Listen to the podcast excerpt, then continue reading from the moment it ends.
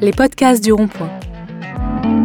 Pierre Note, auteur associé au Théâtre du Rond-Point, dialogue avec des artistes emblématiques du spectacle vivant. Scénographes, metteurs en scène, comédiens et autres évoquent les éléments essentiels de leur parcours et de leur univers.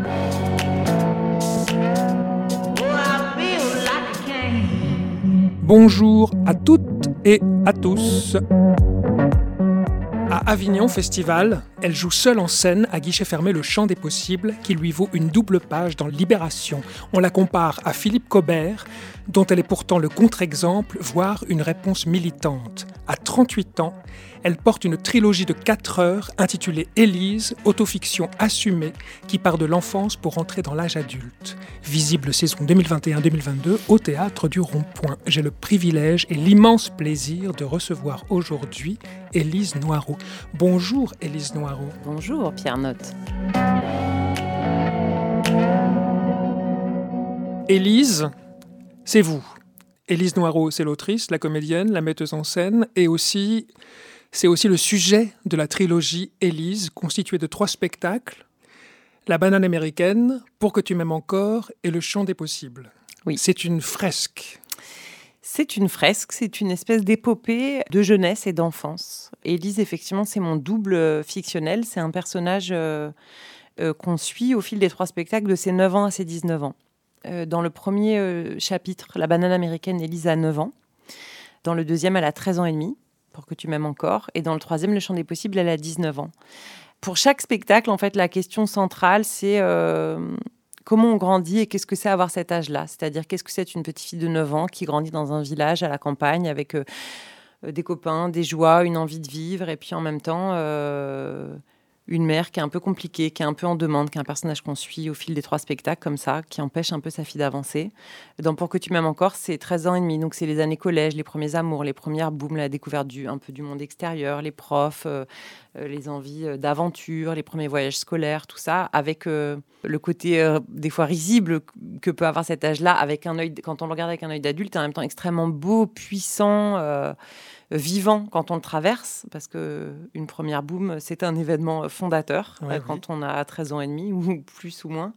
Et puis 19 ans, on suit encore ce personnage d'Élise qui vient d'avoir le bac et puis qui va quitter son Poitou-Charentes natal et son petit village pour aller à Paris, suivre des études de lettres. C'est le champ des euh, possibles. C'est le champ des possibles. Et là, elle part. Elle part, et donc euh, comment elle va ou pas grandir, comment elle va quitter sa famille, comment elle va essayer de s'inventer en tant qu'individu autonome, comment elle va essayer de dire qu'elle est adulte, elle a envie de devenir, et puis comment elle va peut-être ou pas arriver à se séparer d'une mère qui est extrêmement en demande avec elle. Elle va rencontrer la vie sociale, oui. Euh, la vie artistique, puisqu'elle va prendre des cours de théâtre. Oui, tout à fait. Ouais, elle va prendre des cours de théâtre, elle va avoir plein de petits boulots, elle va habiter dans un studio minuscule, elle va arriver à la fac. C'est aussi comment euh, les livres et notamment la découverte de l'œuvre de Simone de Beauvoir vont être des facteurs qui vont l'aider à grandir et des facteurs d'émancipation, de, voilà, d'accéder peu à peu à sa maturité. Ouais. Simone de Beauvoir qui a eu des mots magnifiques sur les récits intimes. Ah oui, oui, oui.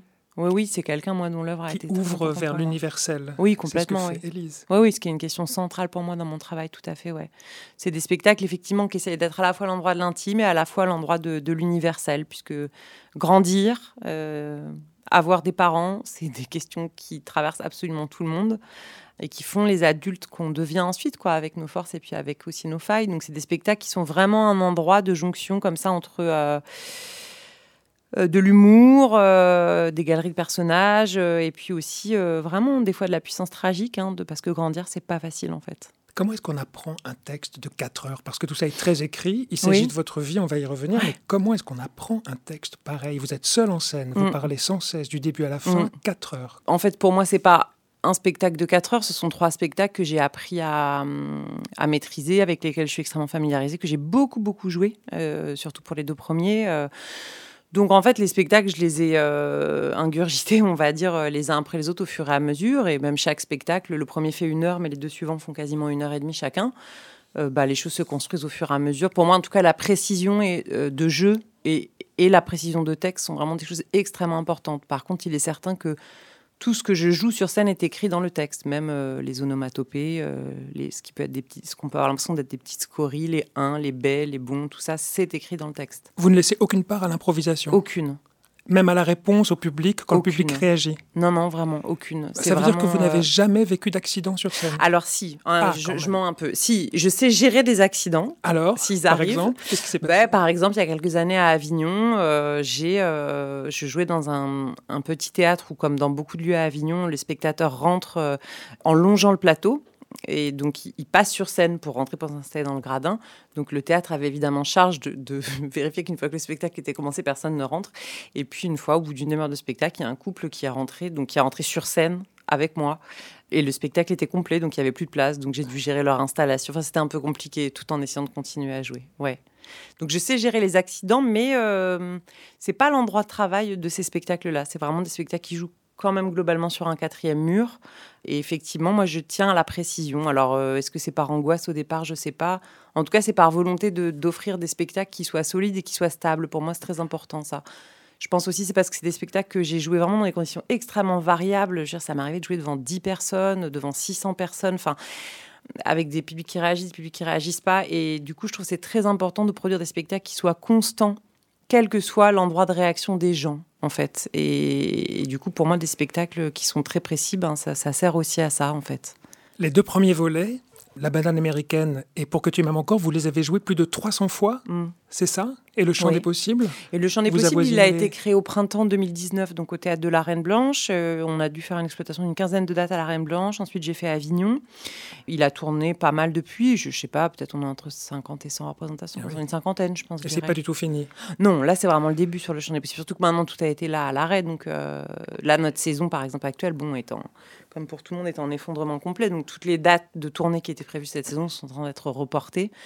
Donc oui, oui, c'est un début, ouais. La trilogie est publiée par Actes Sud Papier. Oui. Donc c'est, est-ce qu'on peut dire que c'est déjà une œuvre culte, une pièce culte? Libération, ça a dû changer quelque chose aussi dans votre oui, vie? Oui, bien sûr. C'est-à-dire que évidemment, euh, les deux premiers spectacles ont, bien fonctionné. Enfin, en tout cas, à chaque fois, au-delà de largement au-delà de de ce que j'aurais pu moi projeter ou même espérer. Mais c'est vrai qu'avec le champ des possibles, qui est le troisième et dernier, il y a eu comme ça une espèce de d'explosion, de focus que je m'explique pas vraiment moi-même. Euh, c'est sûr qu'on a vécu un Avignon 2019 complètement incroyable avec. Euh, oui, il y avait Libé, il y avait Le Monde, il y avait, enfin, il y avait des articles dans vraiment beaucoup de journaux, euh, voilà, que j'estime beaucoup. du public à plus savoir quoi en faire. Enfin, ah oui, vous refusiez du monde à chaque représentation. Ouais, oui, c'était vraiment, c'était vraiment beau et fort, quoi. Honorée, flattée, heureuse que ils veulent publier ce texte parce que c'est un, symbole fort pour moi. Un livre, c'est un objet fort. Enfin, ça couronne dix ans de travail. C'est très beau et important, quoi, en termes de symbole. Après, tout ça, pour moi, surtout révélateur d'un long parcours de travail euh, euh, qui a été aussi vraiment très euh, humble, artisanal, engageant. Et, ça me fait vraiment plaisir que les gens ils trouvent quelque chose pour eux aujourd'hui et que donc on me manifeste ça. C'est un projet monstre. Est-ce qu'il est né en Poitou-Charentes ou est-ce qu'il est né euh, à Paris, ce projet monstre? Non, non, il est né à Paris, bien sûr. Enfin, moi, j'habite à Paris depuis, euh, voilà, mais un peu avant mes 20 ans.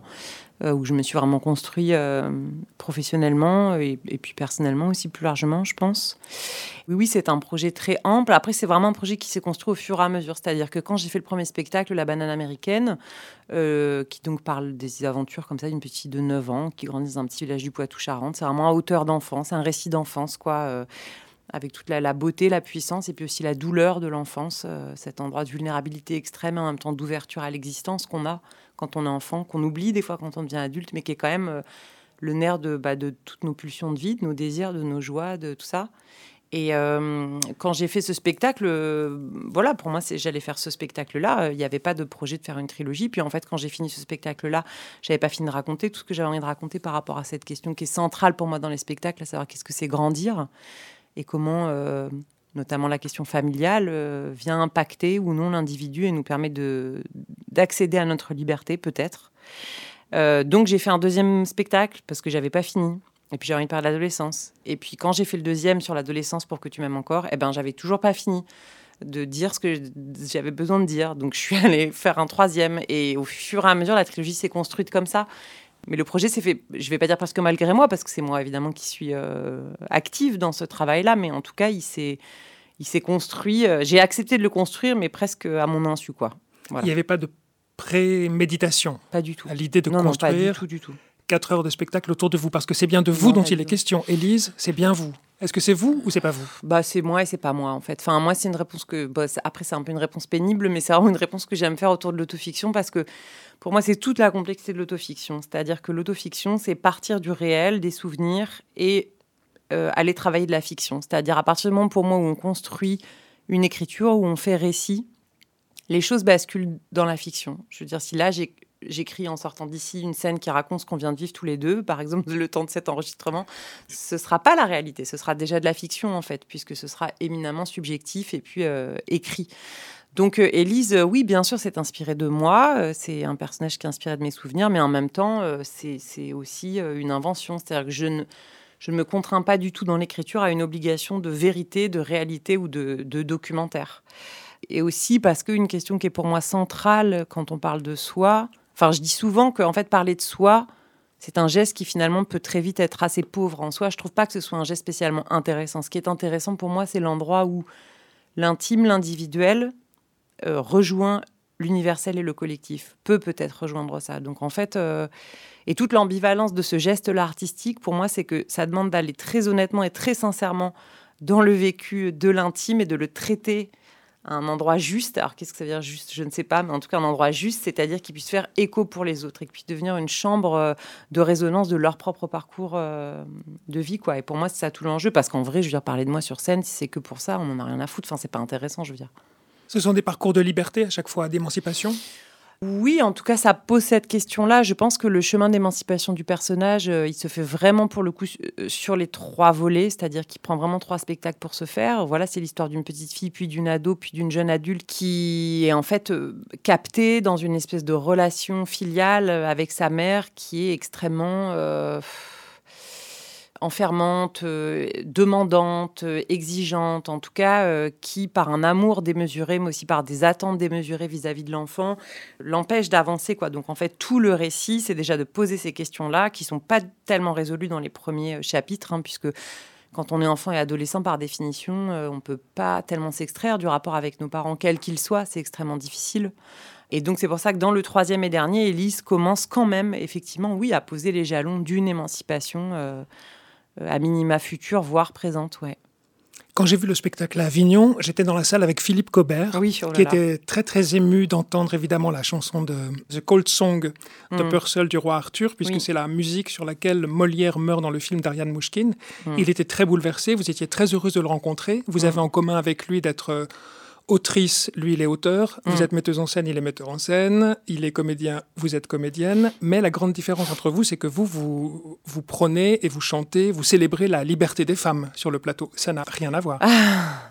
Bah, je pense que chacun parle de son endroit, en fait. C'est-à-dire que Philippe Cobert, moi, je connais vraiment très bien son travail parce que c'est quelqu'un euh, dont, évidemment, j'ai Enfin, évidemment non, mais en tout cas pour moi, c'est quelqu'un qui a été très très important. J'ai suivi ses spectacles que j'ai découvert à partir de mes 18 ans, vraiment jusqu'à aujourd'hui. J'ai vu beaucoup beaucoup de choses, ou sur scène ou, en captation. J'ai fait un mémoire de recherche quand j'étais à l'université sur le, travail de Philippe Cobert, donc euh, je connais quand même vraiment bien son travail. Pour moi, c'est vraiment un, point de repère et un modèle très important euh, parce qu'il a su inventer euh, une forme de liberté théâtrale complètement original, quoi, en fait. Euh, ce qu'il a fait, il n'y avait pas grand monde qui l'avait fait avant lui. Il y a Zouk aussi, pour moi, qui est un modèle d'inspiration très fort. Mais en tout cas, dans cette simplicité de dispositif, dans ce travail vraiment qui est avant tout et essentiellement sur le jeu, sur le corps de l'acteur en scène, euh, c'est quelqu'un d'extrêmement inspirant, euh, sur le sens du rythme, des ruptures, sur l'humour, euh, voilà, et en même temps sur le théâtre, parce que le problème quand on fait du seul en scène, c'est que souvent il y a des confusions en fait sur les catégories entre seul en scène de théâtre, humour, stand-up, one-man show et, Philippe Cobert. Moi, je trouve a vraiment posé un endroit clair du seul en scène de théâtre, c'est-à-dire vraiment une dramaturgie, un récit qui se déploie avec un seul acteur. Pour autant, effectivement, on est différents dans nos projets parce que je pense que bah, déjà chacun parle euh, d'une époque. On n'est pas de la même époque. Enfin, Philippe Cobert euh, bah, aurait l'âge d'être mon père, donc clairement, on est aussi de deux générations différentes. Et puis, on parle chacun de notre endroit. Il est un homme qui est né euh, dans les années 50. Je suis une femme qui est née dans les années 80. Donc, forcément, on parle chacun de là où on est, quoi, tout simplement, je pense. On dit seul en scène, c'est un, terme très ambigu parce que vous mm. n'êtes pas du tout seul en scène. Mm. Vous, faites un, vous faites un théâtre épique avec une multitude de figures. C'est aussi mm. un matériau de jeu extraordinaire. Comment est-ce que vous abordez chacun de ces personnages, notamment la mère? Il m'a semblé que le personnage principal du Chant des possibles, c'était aussi la mère. Oui, bien sûr. Euh, une mère oppressante, une mère... Euh, Effectivement, oui, on dit seul en scène et moi, c'est vrai que j'interprète, euh, je pense, euh, les trois spectacles à la suite, ça va faire peut-être entre au moins une cinquantaine de personnages, je pense, en tout. Il y en a entre peut-être 15 et 25 par spectacle, quelque chose comme ça. Alors moi, tous les personnages, ils viennent du réel. C'est-à-dire que chaque personnage du spectacle est inspiré de plus ou moins près de gens que j'ai croisés ou que j'ai connus intimement ou que juste j'ai croisés dans la rue. Mais en tout cas, j'ai vraiment besoin d'un ancrage mémoriel dans le réel pour écrire les personnages. Dans ma démarche de travail, en fait, les choses, comme je disais tout à l'heure, sont extrêmement écrites et elles sont écrites aussi dans le jeu. C'est-à-dire qu'en fait, euh, le travail qui est vraiment très long pour moi, c'est le travail d'écriture. Et finalement, le travail de répétition, enfin, bien sûr qu'il est long parce qu'il est exigeant, parce qu'il faut être précis, tout ce que je disais tout à l'heure, mais une fois que j'ai les personnages assez précis dans ma tête et qui sont précis dans le texte, il s'agit juste de me les passer dans le corps, en fait. je ne trouve pas trop d'autres expressions pour, euh, pour dire ça. Mais en fait, je me pose pas tellement de questions de mise en scène, d'interprétation, de tout ça. En fait, les personnages sont très précis dans ma tête. Et à partir du moment où ils sont très précis dans ma tête, ils sortent plutôt précisément dans la voix et dans le corps. Comment vous procédez? Vous les dessinez quand même Leur parcours sur le plateau? Sur le plateau, vous savez déjà ce qui va se Oui, tout à fait. Oui, c'est extrêmement écrit et précis. Euh, donc en fait, euh, ben, je travaille toujours sur un plateau nu. Je commence déjà par longuement, longuement, longuement apprendre le texte, puisque ça prend très très longtemps. donc j'ai un pupitre pendant des semaines pour euh, ben, déjà maîtriser le texte. Et moi, je passe vraiment au jeu, à l'incarnation, que quand je maîtrise l'ensemble du spectacle que, en texte, quand je peux être libre au niveau du texte. Donc en fait, à partir de là, oui, bien sûr, je me pose des questions d'espace. Hein. Je n'ai pas minimiser non plus mon travail de, mise en scène. Puis j'ai un collaborateur artistique aussi, Baptiste Ribro, qui me donne un regard extérieur qui est très précieux. Mais les choses sont assez simples en fait. Ce n'est pas du tout la même démarche que si je prenais euh, un monologue écrit par un auteur ou une autrice euh, hors moi et que là je me posais vraiment des questions de, mise en scène. Pour moi, tout ça euh, procède du même jet en fait, quoi, de l'écriture jusqu'au jeu. C'est de l'exposition, c'est de l'exhibition. L'exhibition, vous n'aimez pas ça du tout. Ah non, j'aime pas du tout, non. Pourtant, Vous, avez, vous avez très clairement et très précisément, scrupuleusement étudié le sujet. Oui, oui, bien sûr. Euh, ça rejoint un peu ce que je disais tout à l'heure sur la question de, de l'intime et de l'universel, en fait, pour moi. C'est-à-dire que l'intime a valeur à partir du moment où il peut rejoindre les autres, il peut euh, faire communauté humaine en fait. C'est-à-dire que en parlant de mon enfance ou de mon adolescence, le but c'est de parler à tous et à toutes de leur enfance ou de leur adolescence, même si on est des individus qui sont différents. Moi, en tant que spectatrice ou même en tant que lectrice, euh, j'aime beaucoup euh, les récits de l'intime mais je suis toujours très très mal à l'aise quand je sens qu'il y a un manque de distance ou quand je sens qu'il y a un besoin de la personne qui, qui, écrit ou qui joue, qui réalise, de je ne sais pas comment dire, mais d'être peut-être euh, d'être consolé, d'être euh, enfin une catharsis qui est pas au bon endroit, quoi. C'est-à-dire un manque de distance par rapport à ce qui est raconté. Et pour moi, ça c'est vraiment la clé, quoi. C'est-à-dire que euh, je veux dire, la thérapie, je l'ai faite ailleurs, quoi. Enfin, ça m'intéresse pas de la faire sur la scène du théâtre. Voilà. Quand je dis que vous l'avez étudié de près, c'est parce que l'une de vos thèses, on dit ça? Un mémoire. Un, mémoire, de recherche. un, mémoire de. C'est quoi? C'est un master que vous faisiez ça, un autour de l'autofiction au théâtre? Oui, tout à fait, oui. Alors qu'est-ce que vous en déduisiez et où est-ce qu'on en est aujourd'hui de cette question de l'autofiction au théâtre? Il m'a semblé que c'était extrêmement présent de plus en plus, en fait, moi, alors ce mémoire, il date déjà un peu, je l'ai fait il y a une petite dizaine d'années, donc les choses ont évolué euh, depuis, je pense.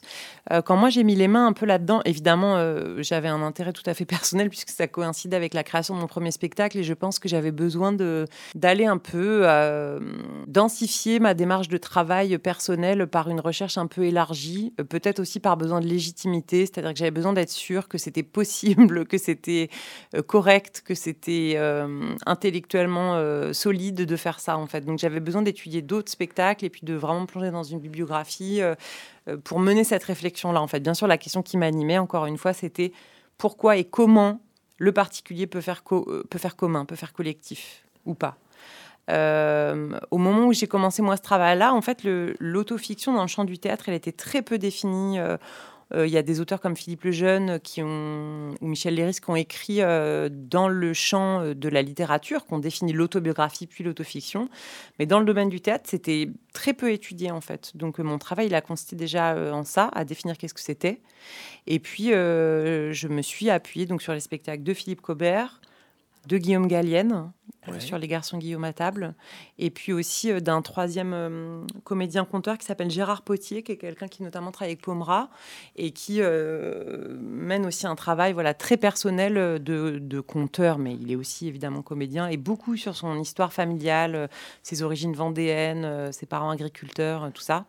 Et bah, en étudiant leur spectacle, voilà, j'essaie d'aller traquer euh, qu'est-ce que c'est de parler de soi en scène? Euh, Qu'est-ce que c'est qu'interpréter les membres de sa famille? Qu'est-ce que c'est de se jouer soi-même? Euh, Et voilà, c'est des réflexions que je continue à mener aujourd'hui. Ouais. Gérard Potier, Guillaume Gallienne, Philippe Cobert, encore une fois, ce sont des hommes.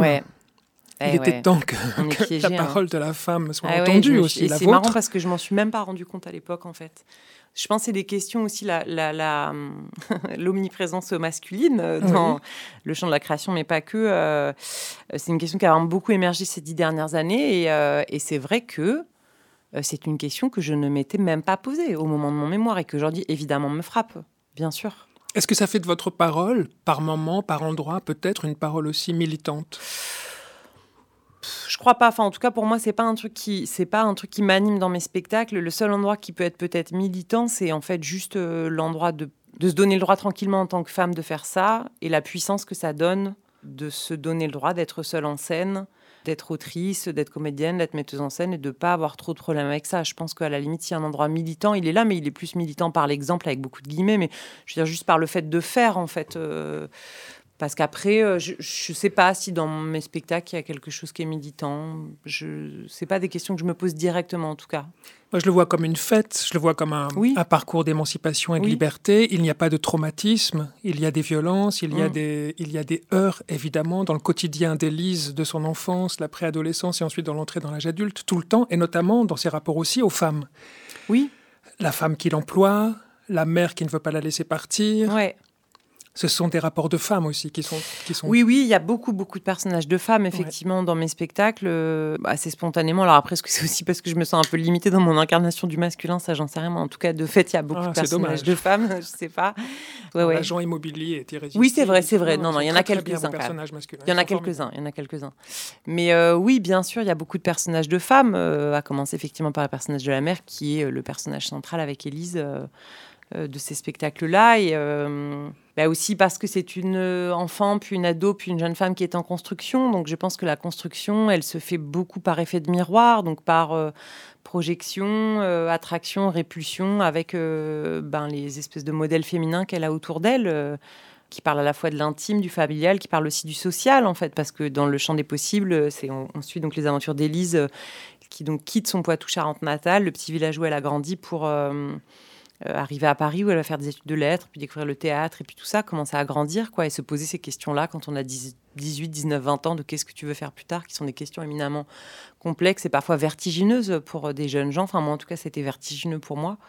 Et elle va aussi se rendre compte avec donc cette arrivée à Paris ben, des différences sociales, sociologiques entre l'endroit d'où elle vient, l'endroit où elle arrive. Elle se retrouve à faire du babysitting chez des gens euh, extrêmement friqués, avec un mépris de classe, mais extrêmement soft, souriant, gentil, qui est pas du tout conscientisé. Enfin. Euh, donc euh, oui, il y a des jeux de miroir comme ça qui fait que peu à peu, qui font que peu à peu, elle, elle trouve son chemin et son identité propre. Mais vous, qu'est-ce qui vous arrive quand vous quittez votre région? La Poitou-Charentes pour arriver à Paris. Mhm. Qu'est-ce qui fait qu'à un moment donné, vous allez théoriser sur euh, l'autofiction au théâtre et que vous allez écrire euh, La banane américaine? Qu'est-ce qui se passe Qu'est-ce qui, qui, se passe? Qu'est-ce qui vous pousse vers le théâtre comme ça? Moi, je, suis arrivée à Paris euh, donc peu, de temps après mon bac.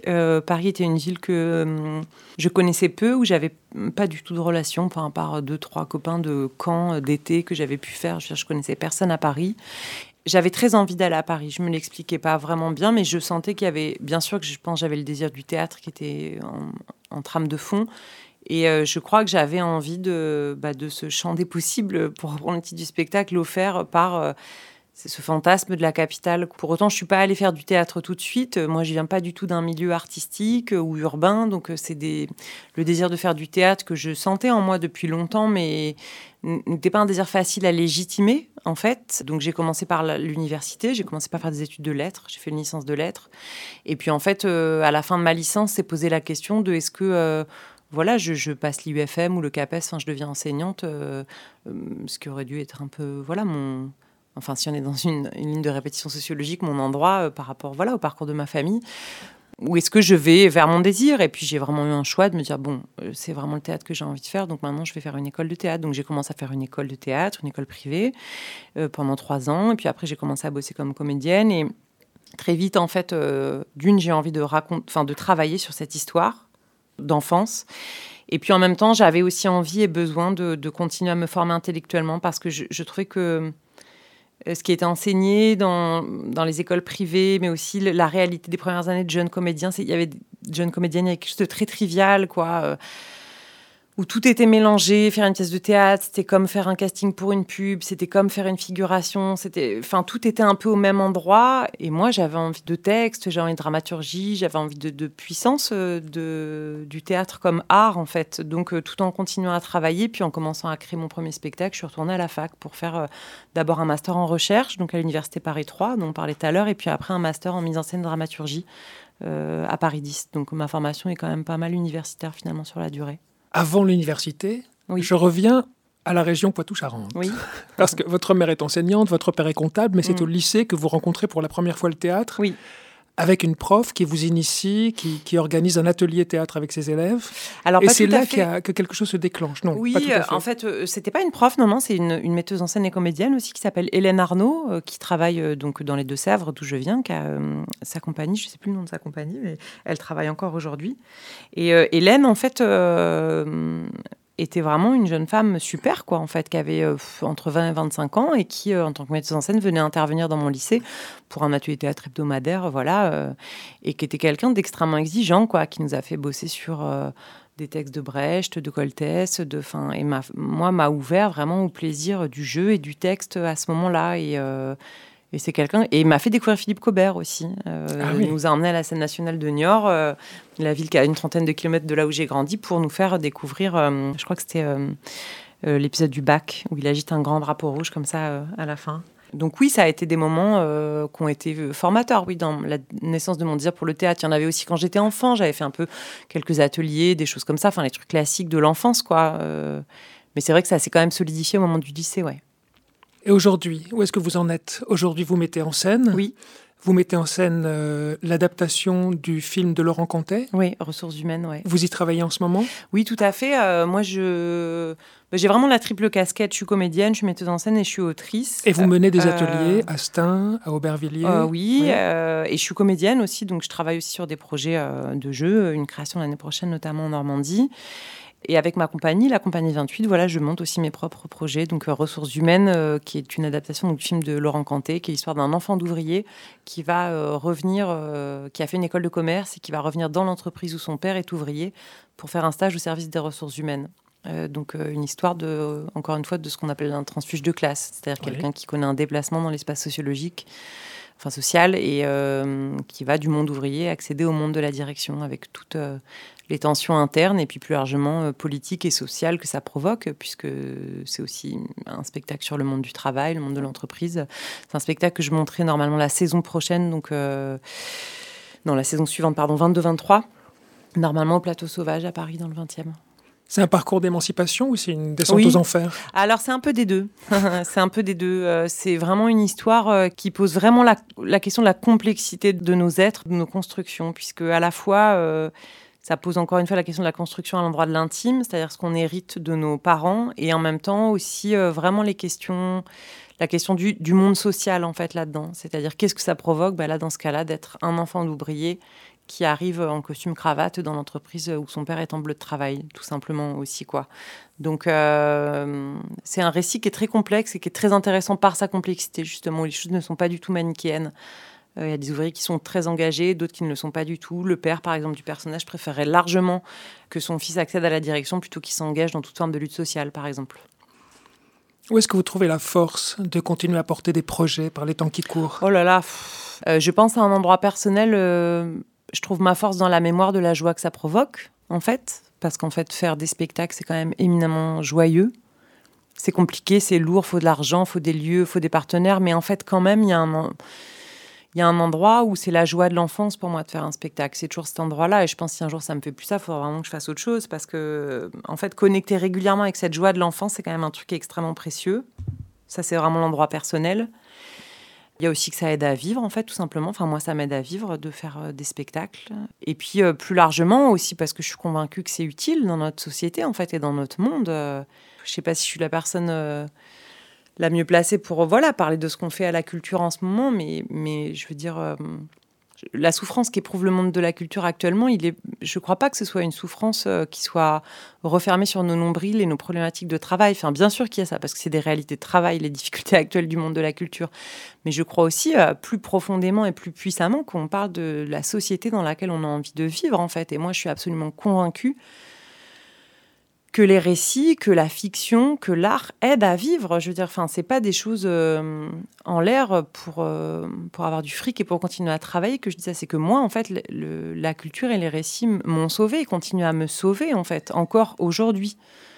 Euh, donc, pour moi, continuer à faire ça, c'est une question de, survie et de, de grandeur de l'humain, quoi. On n'est pas que des agents économiques euh, qui se déplacent d'un point A à un point B pour travailler et gagner de l'argent. Quoi. Enfin, c'est vraiment éminemment déprimant, et pas que pour les gens de la culture quand même, pour euh, la société entière. Après Élise, que va-t-il se passer? Est-ce que vous lui dites adieu à Élise? C'est une trilogie et vous arrêtez là ou vous pensez que c'est une aventure qui va perdurer? Eh bien, je ne sais pas. Ah, si, si, si, vous savez, ça se voit à vos yeux. Euh, alors, en tout cas, euh, il y a une trilogie, ça c'est certain. C'est-à-dire que Élise, avec ses trois volets, forme finalement, même si c'est un objet qui s'est créé au fil des années, euh, les 9 ans, les 13 ans et demi, puis les 19 ans, forme quand même une dramaturgie qui est tout à fait cohérente et qui va quand même d'un point A à un point B. Donc en tant qu'objet, cette trilogie-là, oui, là, elle est achevée. Maintenant, le traitement de l'intime, je pense que j'en ai pas tout à fait terminé et il y a d'autres questions que là je continue à me poser sur tout ça. Donc euh, oui, c'est peut-être peut-être que ça continuera. On va voir. Sur l'adulte euh, qu'elle est devenue? Sur l'adulte qu'elle est devenue, ouais, peut-être, ouais. La comédienne? Ouais, peut-être, ouais. La mère aussi. La mère aussi. ouais. Donc euh, oui, non, c'est des questions peut-être que j'aurais besoin de traiter encore, ouais. On verra. Merci Élise Noiron. Merci Pierre. À bientôt pour de nouveaux rendez-vous. Si ce podcast vous a plu, n'hésitez pas à commenter et à partager.